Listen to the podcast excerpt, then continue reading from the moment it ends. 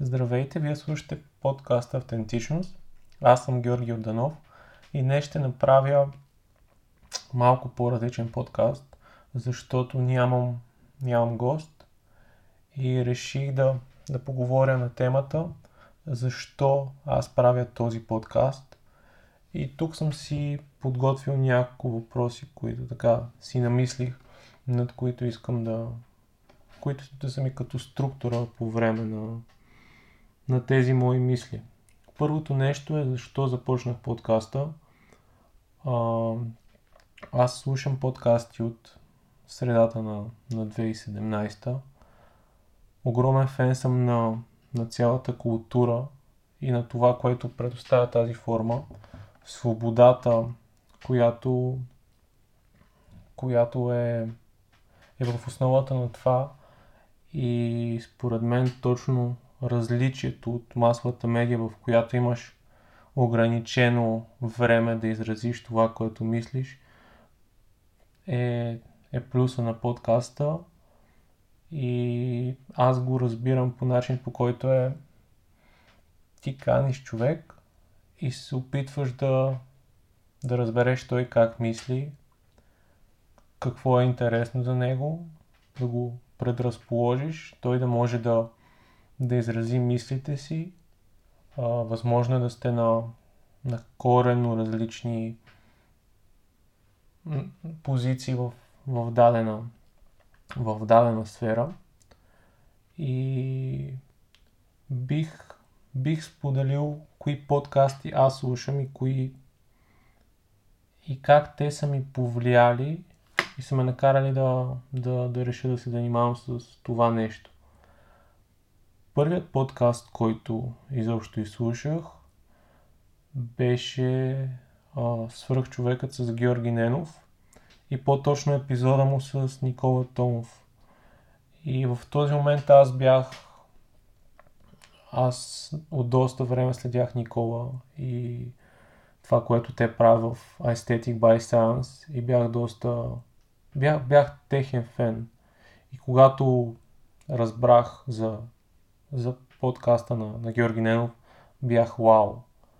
И започнах да започнах да изслушвам епизодите от епизод 1, който е с, с Лазар Радков и това още повече ме мотивира да, да слушам, да слушам тази форма, като един, една от основните стойности, които си извлякох от този епизод, беше нещо, което Лазар каза и това е, че може да, може да полагаме усилия в, в дадена сфера, в нещо, което по някакъв начин а, обществото, семейството, близкия ни кръг ни е наложил. И той използва една метафора, която е свързана с а, стълбата. Т.е. ние може да изкачваме дадена стълба, но тази стълба да не ни отведе до, отведе до това място, което ние искаме да, ние искаме да бъдем. Свръхчовека за мен е, е може би най-специалният подкаст, защото има толкова много епизоди, които са ми повлияли в, по, една или, по една или друга форма. Друг епизод, който, си, който се замислям в момента е този с Станислав Чекаров, където Стан сподели един доста труден период от живота си, в който просто си е казал добре, а, и е, той трябва да напусне работата си и добре, а, какво ще се случи, ако аз напусна работата си? Той, той е премислил най- най-лошия сценарий в дадения момент, който е бил просто да, да се върне при родителите си, защото той в този момент не е, той е от Ямбол и в този момент той не е живял там. И това е да, да спре да плаща найем и да и да просто да, да свие разходите си и да, да намали намали нещата, за които дава пари. Като аз бях в един подобен момент, в който бях на работа, която не харесвах, която беше... имаше нощни смени, които ми вляха зле, здравословно. И в един ден, без да имам, без да имам следваща работа, просто реших да просто реших да напусна това, това място. Друг подкаст, който, който аз слушам от доста време, е 2200, който се води от Орлин Милчев и другото момче се казва Цецо, не, не му знам фамилията, честно казано на, на момента не се сещам. И той е също много интересен подкаст, който е, който е основно видео. А, им, те също са по стриминг платформите, но а, Жорката и неговия подкаст Свръх човекът са по-скоро в а, аудио формата и е по-скоро повече слушане. Като това, което ми харесва при тях е една огромна свобода, която предоставят те на, те на гостите си и как, как не се страхуват да изразят позиция, която е, не бих казал непопулярна, а по-скоро нещо, което е просто казват каквото мислят. И защото аз, аз станах техен фен, а, понеже Орлин е, е български, занимава се с български хип-хоп и нещото, което може би то е една от причините, когато 2013-2014, когато бях в 10-11 клас, аз да, аз да реша да остана в България, е точно тогава се запознах с неговата музика и и много ми хареса искреността в това, което той казва. И че и след време отидох на няколко негови концерти че той наистина е такъв. И прави неща, които са, които са свързани с развитието на културата у нас, по начин, който да не... По начин, който си е автентичен за него и той и, и той показва себе си, а не... И точно това, това е една от, една от целите, които аз искам да, да постигна с този подкаст е да, да бъда свободен в това, което правя, да се изразявам по начин, по който аз искам и да каня максимално разнообразие от хора, може би което правят точно и, и, и момчето от 2200 и свръх човека е, че а, ако, си, ако си слушател, а, не знаеш следващия гост в каква сфера е, има го този момент на научене на нови неща, на предизвикване на... Ти се предизвикваш, защото се среща с човек, който е много различен от твоето ежедневие и подкаста предоставя една свободна форма да разбереш как мисли този човек, защо мисли по този начин и какви избори са го довели до, до нещата, които прави. И в... аз този епизод реших да го запиша сега, когато вече съм направил 14-15 епизода, понеже в началото, когато започвах, не бях много сигурен как да, как да процедирам в какви въпроси да задавам, как да... Не какво да търся, как да, как да предразположа гостите, за какво ще си говорим. Изпитвах неувереност и, и страх от това как... От това дали а, разговорите аз се почувствам достатъчно автентичен и достатъчно искрен, за да, за да споделя. И мисля, че достигнах този момент за себе си, в който аз се почувствам така м- достатъчно уверен да споделя, да споделя своите намерения за това нещо, което правя.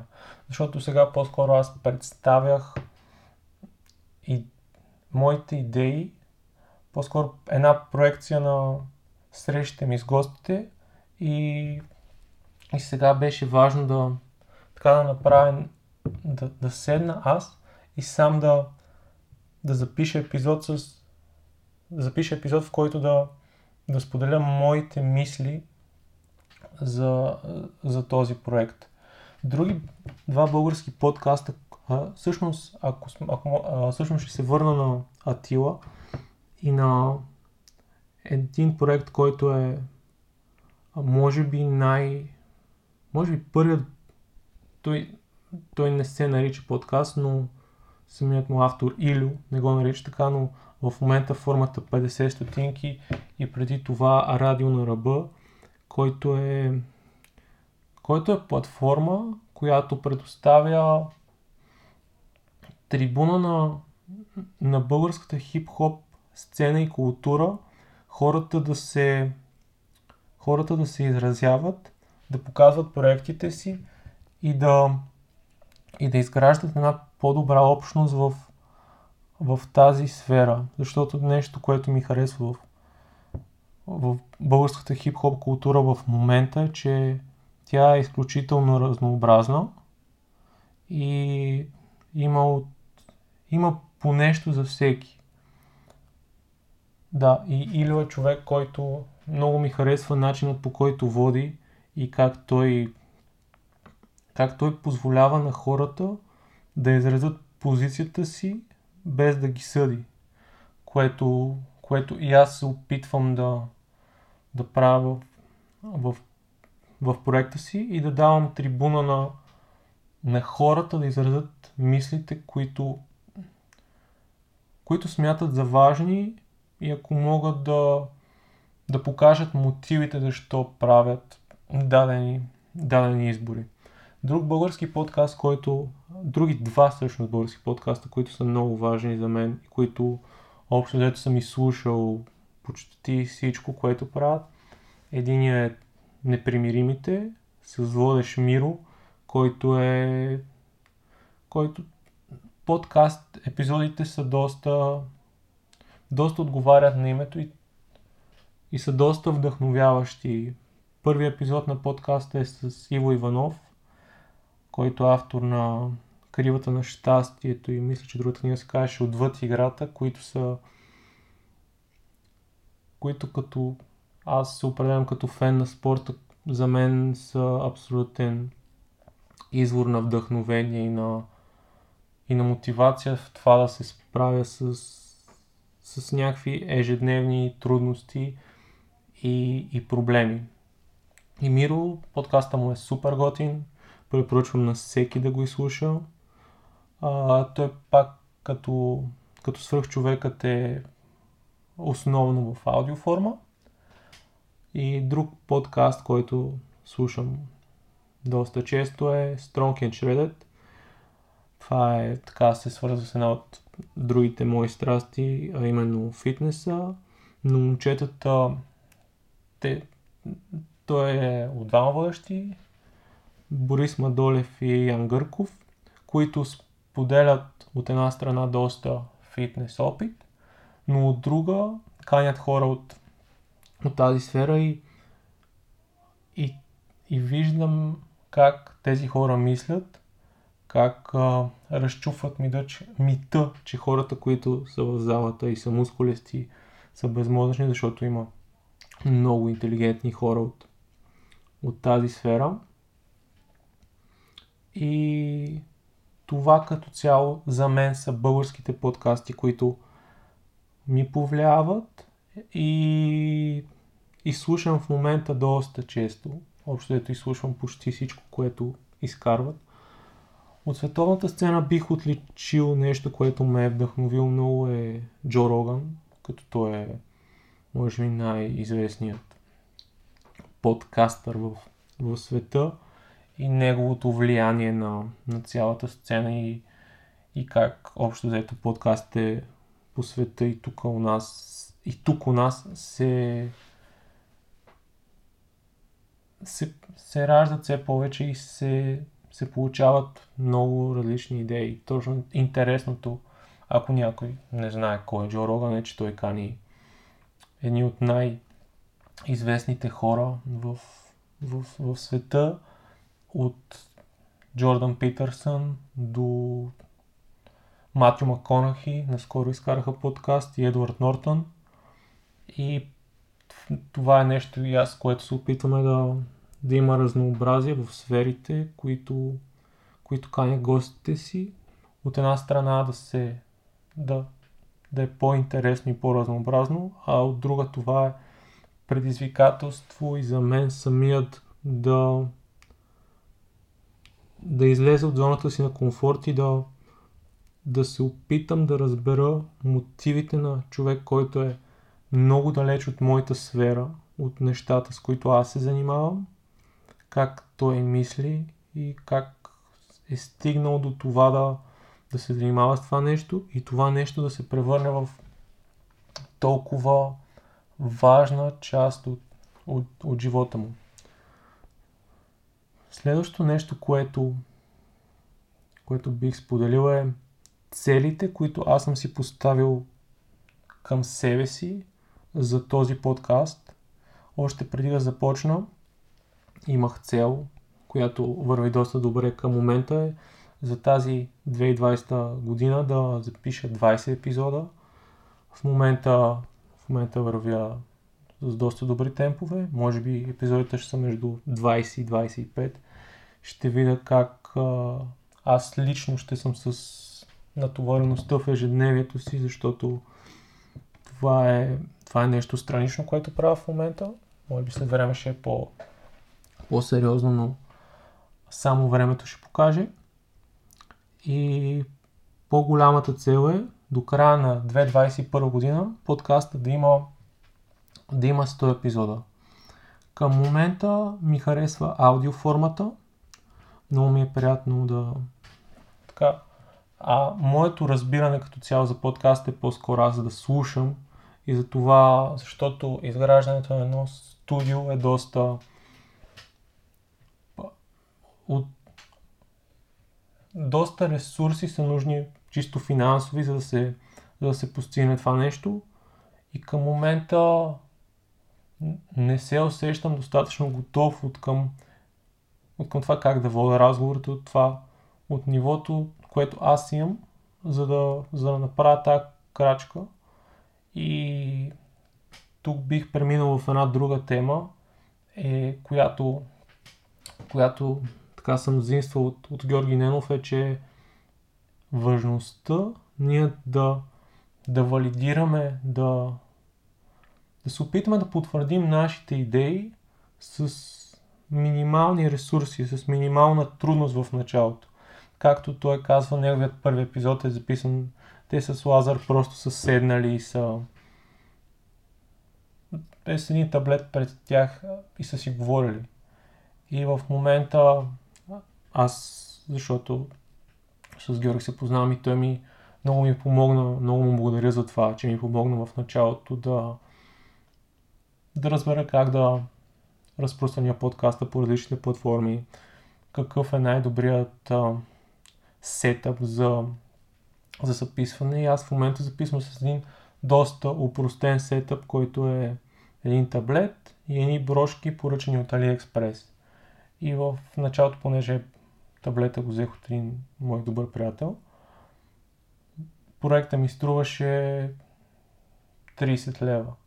И това е нищо за, за валидирането на една идея, която смяташ, че може да бъде, да бъде ценна и да, защото това, което за мен е важно, е аз, а, аз си го мисля от известно време е да, което според мен е проблем на обществото ни в България, е да, да се да изграждаме повече общности, да търсиме неща, които ни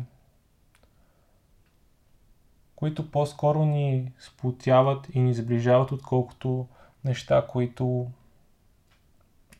които сме на различно мнение, защото всеки, всеки е преминал през различен път и има до известна степен различна ценност на система, която го води в ежедневието си но е важно да не, когато смятаме, че някой прави нещо хубаво за обществото, да, да бъдем съпричастни към това, а когато някой прави нещо, което не е не е добро според нас да, да или да не му обръщаме основно внимание или да, да се конфронтираме по един добър начин.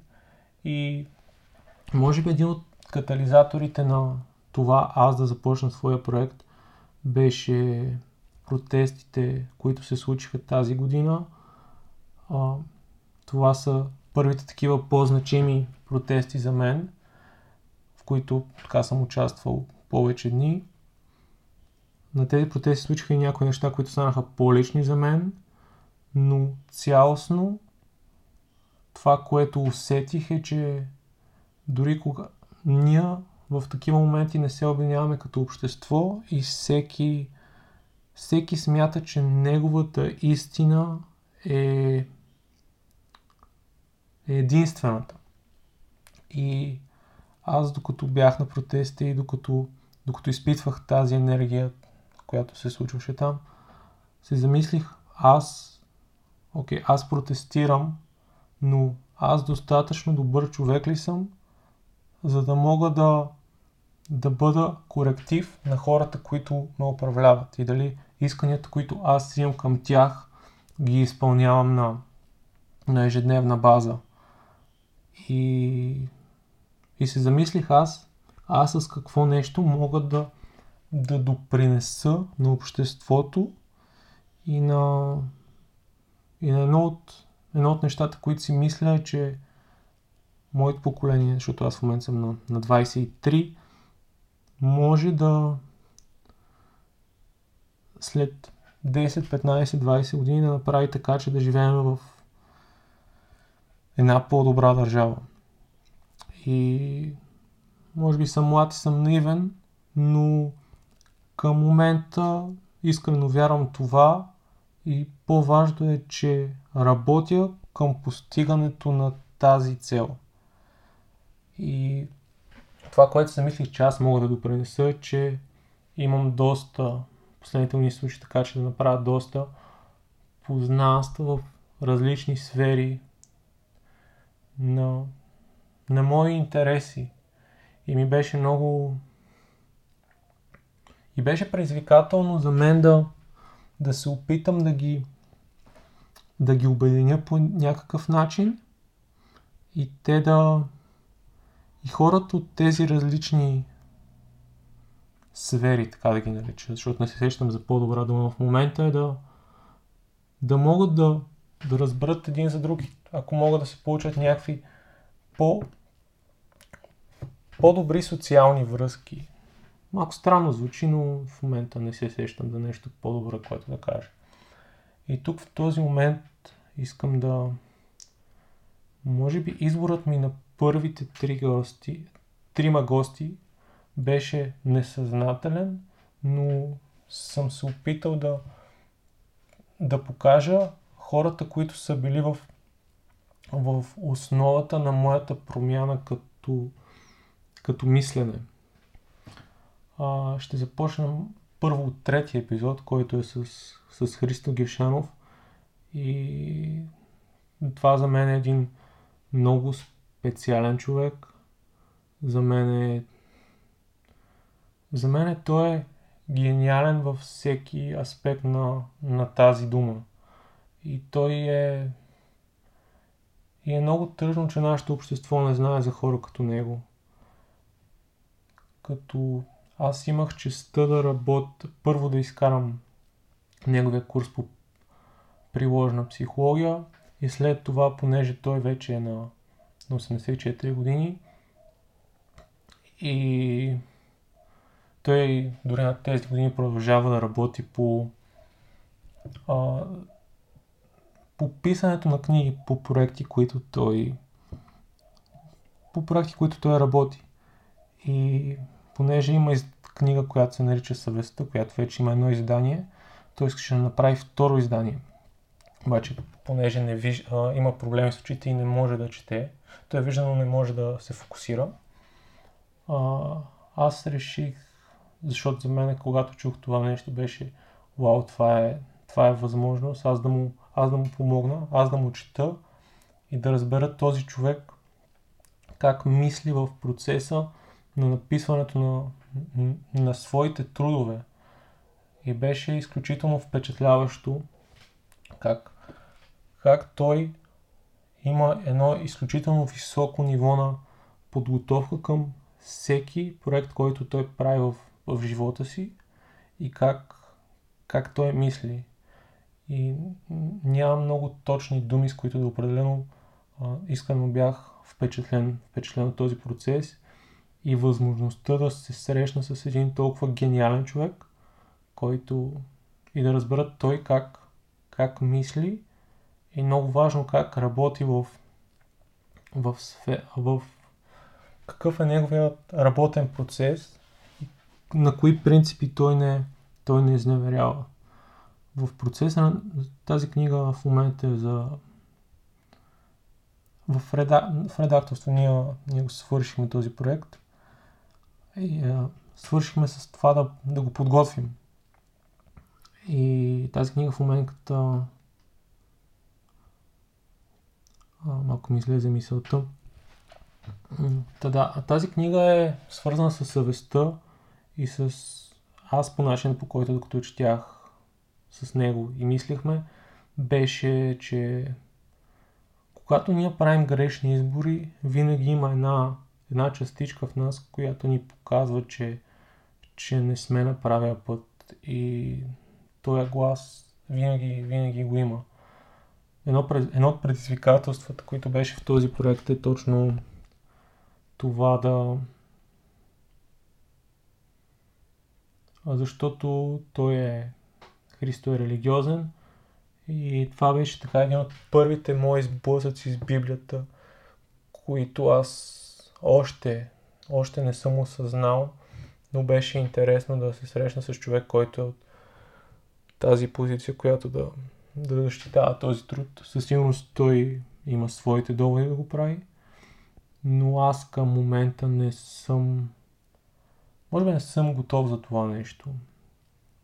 Следващия човек, който беше в епизод 2, е Никола Томов.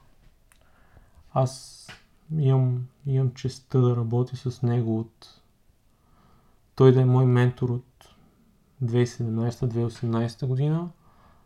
И той едно от важността на нещата, с които, които той ми помогна е част от последните 7-8 години имам силни хранителни разстройства, които, които като физически проявления се проявяха в а, имах проблеми с гастри, жлъчка и така нататък. Няма да влизам в, в подробности, но имах сериозни проблеми с, с храненето като цяло. И той и нещо, от което имах нужда и той беше, и той, той ми даде в процеса на нашата работа е спокойствието и експертизата, която той има в тази сфера. И това ме накара да, да възприема едно нещо от него, че е важно да правим стъпки и може би проблема е една идея по-дълбок и ще е нужно по, повече време да го разрешим, но това, това не трябва да ни спира, защото ако ако не извървим тия малки стъпки, той проблема ще си остане и, и винаги ще ни боли. Но ако, ако се предизвикваме, например, за 6 месеца, 9 месеца или нещо такова, защото най-голямото предизвикателство, което беше в работата ми с Никола, беше да аз да се да се да направя едно изчистване до един по-нисък процент подкожни мазнини, което се случи в края на, на това сваляне на килограми. Аз бях, защото ние работихме в тренировъчни и нетренировъчни дни, се храних с различно количество храна. В нетренировъчни дни беше около 1300 калории и това ми помогна аз да, аз да оценявам по един много по да, много повече да оценявам храната и да защото през този процес преминах и през периоди на фастинг, които бяха между може би 12 и 16 часа, които ми показаха, че понякога се храним доста емоционално. Храним се, защото просто нямаме какво друго да правим в този момент. И това са уроците, които си извляках от него. Също така аз много се възхищавам на това, което правят той Стан. И начинът по техния си начин, по който те развиват техния бизнес, ме мотивира и аз да и аз да не правя компромиси с себе си и с нещата, които искам да, които искам да постигам. По-скоро да, да вярвам на, на, на това мое вътрешно усещане, отколкото да се съобразявам с някакви моди и, и трендове. И стигам до епизод, до човекът, с който записах епизод 1, Елена Николова, която за мен е а, бих казал, че е един от най-важните хора, които съм срещнал в живота ми, защото аз вече над две години тя е, тя е мой психотерапевт, но мисля, че това е един от хората, които ме познава най-добре.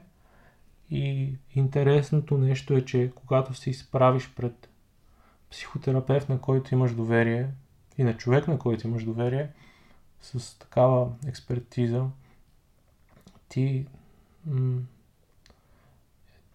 тя ме... Работата с нея ме предизвиква всяка, всяка една сесия, защото тя не ми... За нея е много по-важно аз да се изправя пред трудността, която имам в която поставяме в нашата работа, отколкото тя да, да ми каже, че се справим добре, когато аз не се справям добре. Много усещам искреността в нашата работа и точно това е нещо, което мисля, че е един от най-важните уроци, които съм научил за себе си, че ако си искрен и правиш това, което което по-скоро се изправиш срещу, срещу трудността в дадения момент, точно както го описва Джордан Питърсън, ако, ако се изправиш срещу дракона и го победиш, ти ще извлечеш огромна, огромна полза за, огромна полза за себе си и за, за живота си като цяло, защото ще си, както как се казва подкаста, ще си една, една идея по-автентичен.